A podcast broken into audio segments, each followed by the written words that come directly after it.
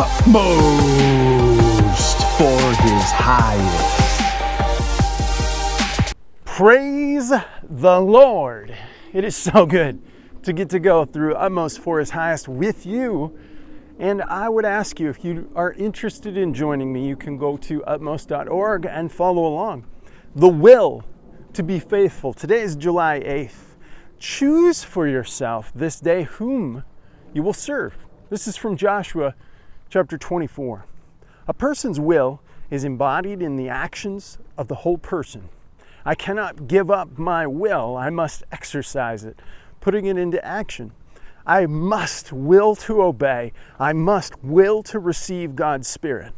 When God gives me a vision of truth, there is never a question of what He will do, but only of what I will do.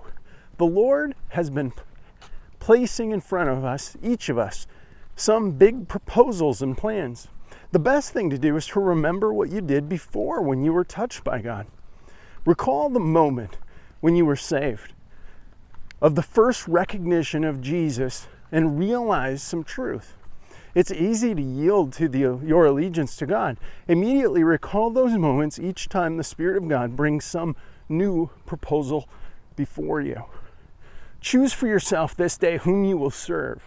Your choice must be a deliberate determination.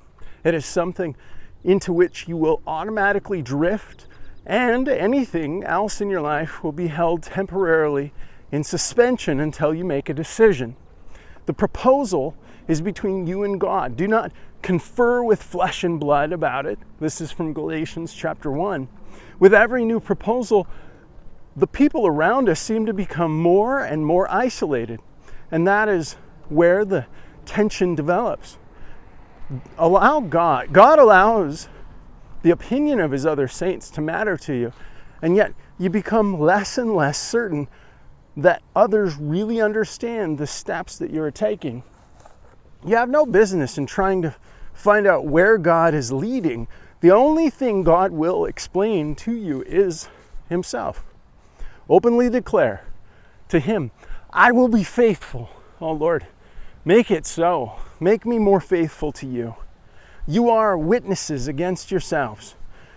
Don't consult with other Christians, but simply and freely declare before Him, I will serve you. Will to be faithful and give other people credit for being faithful too. Father, I need to be drawn more faithfully to you. I need your Spirit to fill me, to empower me, to indwell in me, that I might walk in your ways and delight in the things that delight you. And I ask for your grace this day, Lord, for me, for anyone else who's listening. Please do that work by your Holy Spirit and let us see fruit. Lord, not forced fruit, but beautiful fruit that's produced only by the Holy Spirit working in me.